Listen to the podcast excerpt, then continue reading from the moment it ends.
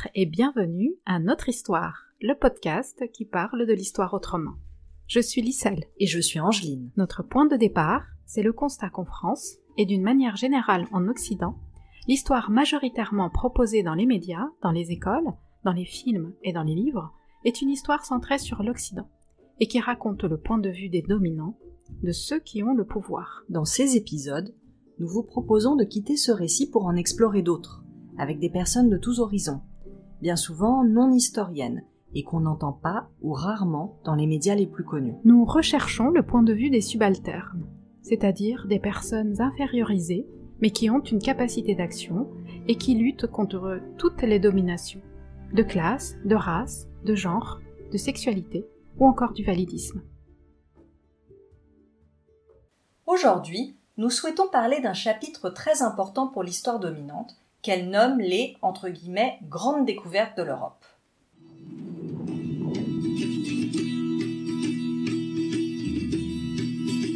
Entre le XVe et le XVIe siècle, Portugais et Espagnols se lancent sur les océans à bord de leurs grands vaisseaux de bois, que l'on nomme caravelles. Cap vers l'inconnu, ils cherchent de nouvelles routes maritimes pour atteindre l'Asie. Armés de leurs connaissances, où se mêlent imaginaire et réalité, partagés entre la crainte des monstres marins et des eaux bouillonnantes, et l'attirance pour une région du globe où l'or existerait en abondance, ils partent à la découverte du monde, poussés par leur insatiable curiosité. Ça, c'est une vidéo pédagogique destinée au grand public en France. Rares sont ceux, celles qui n'ont pas entendu cette histoire au moins une fois dans leur vie. Il suffit de googler Grande découverte sur Internet pour trouver en long, large et en travers l'histoire des grands explorateurs qui ont permis à l'Europe de trouver un nouveau monde. Même si ces récits reconnaissent de plus en plus que ces hommes s'intéressaient à l'argent et à la religion, c'est souvent leur soif de connaissance et les techniques qu'ils ont utilisées, par exemple leurs navires, qui sont le plus mis en avant. C'est un peu comme si on disait que l'entreprise Total, quand elle trouve un endroit avec du pétrole, eh bien, qu'elle a découvert une nouvelle partie de la planète et que grâce à son génie technologique et à la curiosité de ses ingénieurs, on va mieux connaître la nature. Du point de vue des milliers de peuples qui ont vu les Européens arriver sur leur terre, une telle version déforme ce qui a été une catastrophe irréversible, comme on l'entend dans cette conférence de Christophe Yunawana Pierre, alors qu'il était porte-parole de l'organisation Jeunesse autochtone de Guyane, qui lutte pour les droits des peuples colonisés, c'est-à-dire envahis par la France. Sur cette base-là, nous sommes prêts à tout. On a commencé à mener des actions, mais on, a, s'est très, très rapidement rendu compte que, que l'État français avait bien fait son travail, que l'Empire français a très bien fait son travail. La France est le pays colonisateur le plus doué au monde. Les États-Unis et tous les pays d'Amérique du Sud sont des petits joueurs à côté de la France. Ils ont créé tous les procédés pour, endormir les, peuples. Et aujourd'hui, par exemple, la France a ratifié euh, la déclaration des Nations Unies sur euh, la reconnaissance des, peuples autochtones. Mais c'est du déclaratif. Je veux dire, actuellement, dans la Constitution, il est encore écrit que la Guyane était une terre vacante et sans maître. Que quand les Français sont arrivés, il n'y avait pas d'hommes, il n'y avait pas d'être humain sur la terre de la Guyane. Le nom même d'Amérique a été imposé il y a 500 ans par les envahisseurs européens à des peuples qui étaient là depuis des milliers d'années. C'est pourquoi, dans cet épisode, nous avons choisi d'appeler le continent Abiyala, le nom proposé par le peuple Guna, qui vit dans les actuels Panama et Colombie, pour insister sur cette volonté des colons européens d'appropriation et d'effacement. Le mot mercenaire, c'est-à-dire quelqu'un qui est payé pour faire la guerre, est rarement utilisé pour décrire des hommes comme Christophe Colomb. Pourtant, ils étaient armés par la France, le Portugal, l'Espagne, le Royaume-Uni, principalement, pour partir à la conquête de pouvoir, de terres et de richesses. Ils ont fait la guerre et n'ont reculé devant rien pour obtenir leur récompense, c'est-à-dire une contrepartie du gain.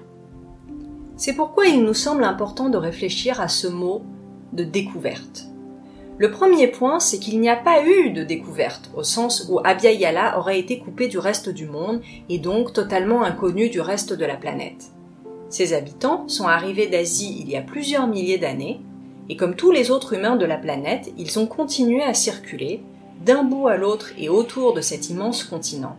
Ils ont navigué à des milliers de kilomètres des côtes et ils ont reçu la visite et échangé avec des habitants d'autres continents.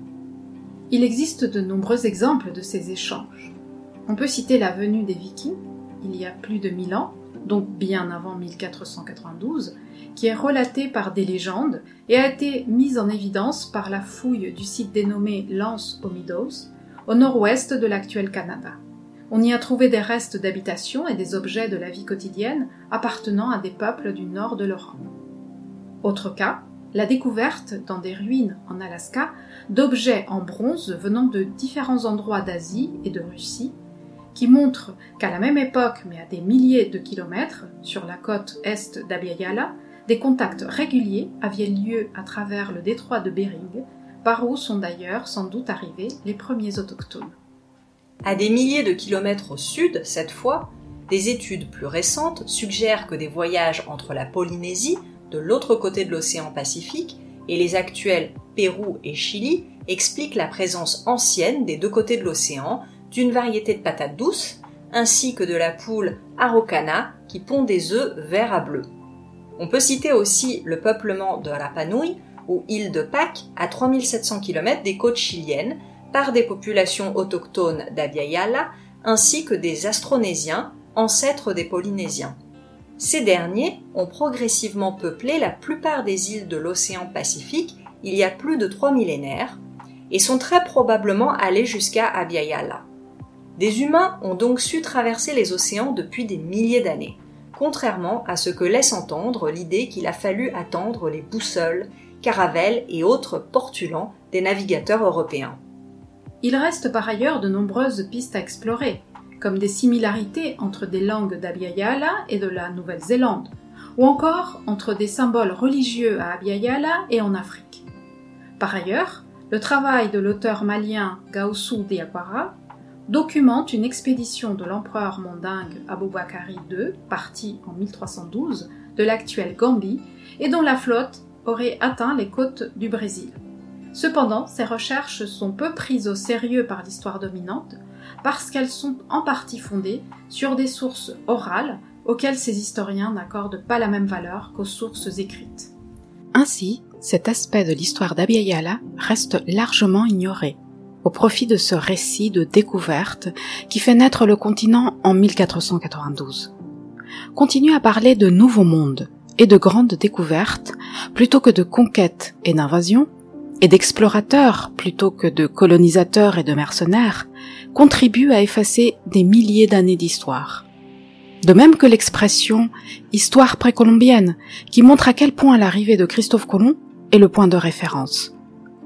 Ainsi, cette histoire pourtant aussi riche que longue est moins connue et peu enseignée, y compris à Abiyal. Mère nature s'énerve, puis la terre gronde. La crise d'Oka, les Mohawks, les soldats, ils ont perdu leur terre, leur culture, c'est même pas drôle. Je sais quoi, puis sérieux, c'est pas de leur faute. On est québécois, mais ils étaient là, ben avant nous autres. Christophe Colomb est arrivé, c'était pas la grosse amitié, c'était plein de richesses, master, sa boîte l'eau contaminée, t'as juste à vérifier. Asti que ça fait pitié? La vérité, c'est pas juste ici que c'est arrivé, aucune réaction. Critique la situation, je me souviens des premières nations. Anishinaabe, Atikamek, Inou, Micmac, Abenaki, Mohawk, les cris, Nescapi, Huron-Wendat, Malicite, jusqu'aux Inuits et Migaouyan. Les Migaouyan. Les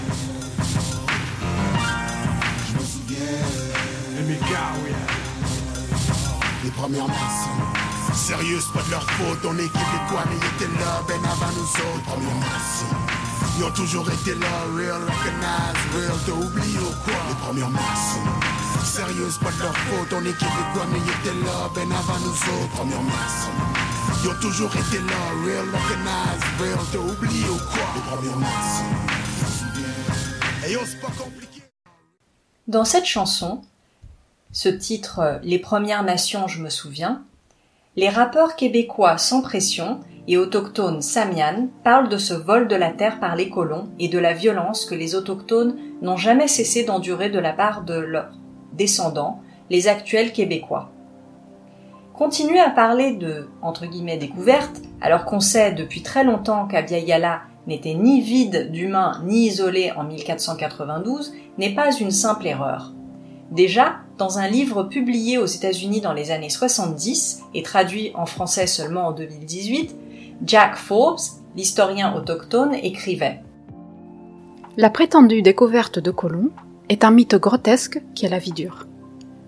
Le voyage de Colomb fut certes une entreprise importante, au même titre que le périple vers la Chine entrepris par voie terrestre par Marco Polo deux siècles auparavant. Personne ne prétend néanmoins que Marco Polo a découvert la Chine. Pourquoi? Peut-être parce qu'il n'y a pas de colons européens installés en Chine qui ressentent le besoin d'invoquer le souvenir de Marco Polo comme symbole d'une conquête couronnée de succès, bien que toujours contestée. Le jour de Christophe Colomb et son héroïsation sont à percevoir comme des symboles chers à bon nombre d'envahisseurs européens des Amériques. De fait, le jour de l'arrivée de Christophe Colomb est encore aujourd'hui un jour férié de célébration dans de nombreux pays d'Abya bien qu'il soit contesté. Et en France, les manuels scolaires continuent de célébrer grandes découvertes et grands explorateurs. Ce dont les manuels parlent moins, en revanche, c'est du rôle de la France dans l'invasion d'Abya et dans l'esclavage colonial. Se lançant dans la course environ 40 ans après l'Espagne et le Portugal, la France s'est vite taillé un large territoire allant de l'actuel Canada au golfe du Mexique, baptisé la Nouvelle-France, et mis la main sur des îles des Caraïbes ainsi que l'actuelle Guyane en Amérique du Sud. C'est la raison pour laquelle des territoires appartiennent encore à la France partout dans le monde et que le français est parlé dans de nombreux endroits. Mais l'idée de découverte ne sort pourtant pas de nulle part, comme le souligne l'historienne autochtone Roxane Dunbar-Ortiz. Elle apparaît au XVe siècle avec trois décisions du pape qu'on appelle bulle pontificale dont le traité de Tordesillas de 1494. Dans ces bulles, le pape crée le dogme de la découverte, c'est-à-dire une loi qui autorise les Européens à devenir maîtres des terres découvertes par eux, à la seule condition qu'elles ne soient pas déjà habitées par des chrétiens. Voici ce qu'en dit Roxane Dunbar Ortiz dans son Histoire des États-Unis du point de vue des autochtones, récemment traduite en français. La doctrine de la découverte attribuait aux nations européennes toute terre qu'elles découvraient, retirant ainsi à ses habitants indigènes leurs droits naturels. Cette législation du vol a permis aux guerres de conquête euro-américaines et à la colonisation de peuplement de dévaster les communautés et les nations indigènes, leur arrachant leur territoire pour les transformer en propriétés privées et en terres à vendre. Cette doctrine reste la base des lois fédérales qui gouvernent les vies des populations indigènes. En quête de terres et de richesses, notamment d'or, les Espagnols, les Portugais, les Hollandais, les Français et les Britanniques vont pouvoir planter leurs drapeaux, renommer les lieux, puis massacrer les habitants et piller grâce à cette loi de la découverte. Voici un extrait de la bulle dénommée Inter Teetera du pape Alexandre VI qui s'adresse au roi d'Espagne. Nous savons à merveille que vous vous proposez, depuis longtemps, de chercher et de trouver des îles et des continents, éloignés et inconnus, dont personne encore n'a fait la découverte, que vous voulez en ramener les habitants et indigènes à honorer notre Rédempteur et à professer la foi catholique, et que, fort occupé jusqu'à ce jour à assiéger et recouvrer le royaume de Grenade, vous n'avez pu conduire à bonne fin ce saint et louable projet.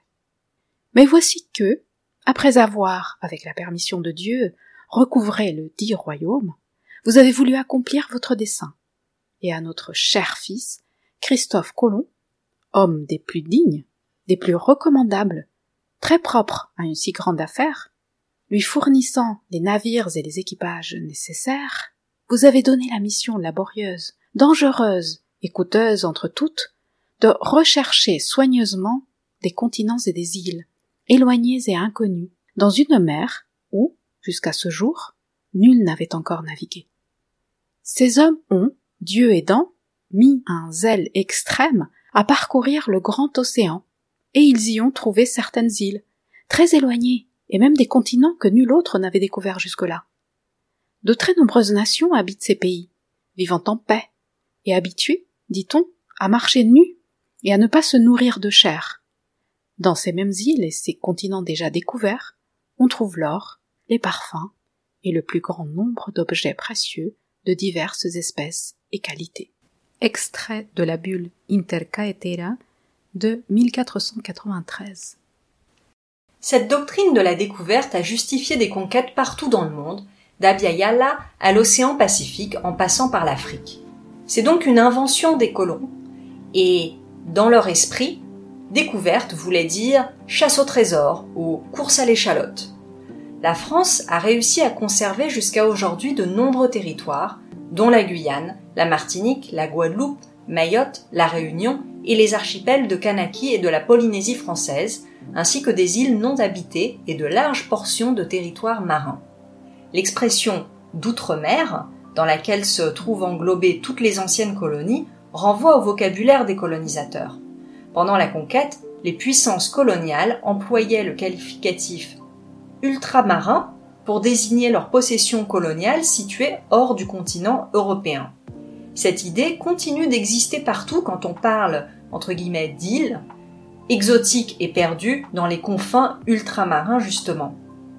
Ces territoires dépendent de la France métropolitaine, qui continue de les dominer en étant à des milliers de kilomètres, et leur impose un contrôle très fort tout en dépensant moins d'argent pour la majorité de la population locale. Les populations autochtones de ces territoires et les descendants des autres groupes qui ont subi la domination des colonisateurs, notamment les personnes esclavisées, continuent de se battre contre de multiples injustices. La pauvreté, les viols, les disparitions, l'enfermement dans des réserves, la pollution. Il faut comprendre le lien direct entre toutes ces situations et la colonisation, même s'il n'existe plus officiellement de colonie. C'est ce qu'on appelle la colonialité. Cet épisode est le deuxième d'une mini-série que vous pourrez écouter pour en savoir plus sur l'histoire d'Abya avant 1492, dans le premier, et sur les génocides qui ont conduit à la disparition de 90% des populations autochtones dans le troisième.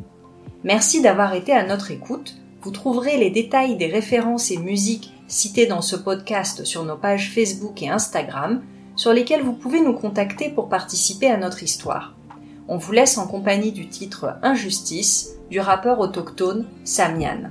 À bientôt mériter nos espaces restreints. On dit que c'est la vie, c'est la vie, fuck that. L'injustice qui t'instruit, mais dans le fond ça détruit. On dirait que je peux encore entendre les hurlements et qu'on parle de mon histoire. Je trouve ça dégoûtant, mais dire que c'était nos vies, une mémoire impardonnable. La même visage que les enfants de du plaisir. On a tous nos petits soucis, mais quand ça touche toute une nation, moi je me sacrifie. La loi sur les Indiens a obligé les pensionnats. Ma famille a passé là, puis on passé l'âge d'en parler. Renfermé sans clé de l'intérieur qui ont créé trop de violeurs d'enfants, trop large pour s'excuser. Pas qu'un roi de l'argent de l'ordre du gouvernement sans aucune excuse pour les viols et les attouchements. Y'a de quoi de pas normal, puis c'est pour ça que j'en parle. Puis si ça te rend mal à l'aise, c'est à toi que je parle. Y'a certaines communautés affectées par la mortalité, des jeunes en crédit d'identité. Plus la même mentalité, mais la réalité, hiver comme été, on a eu le même calvaire, mais pas dans le même quartier. Je suis plutôt réaliste, loin de l'imaginaire. Malgré ma souffrance, je remets tout à la mère terre. Je parle au nom du au nom de ma nation, de ceux qui en ont souffert. Yo, bienvenue dans mon monde.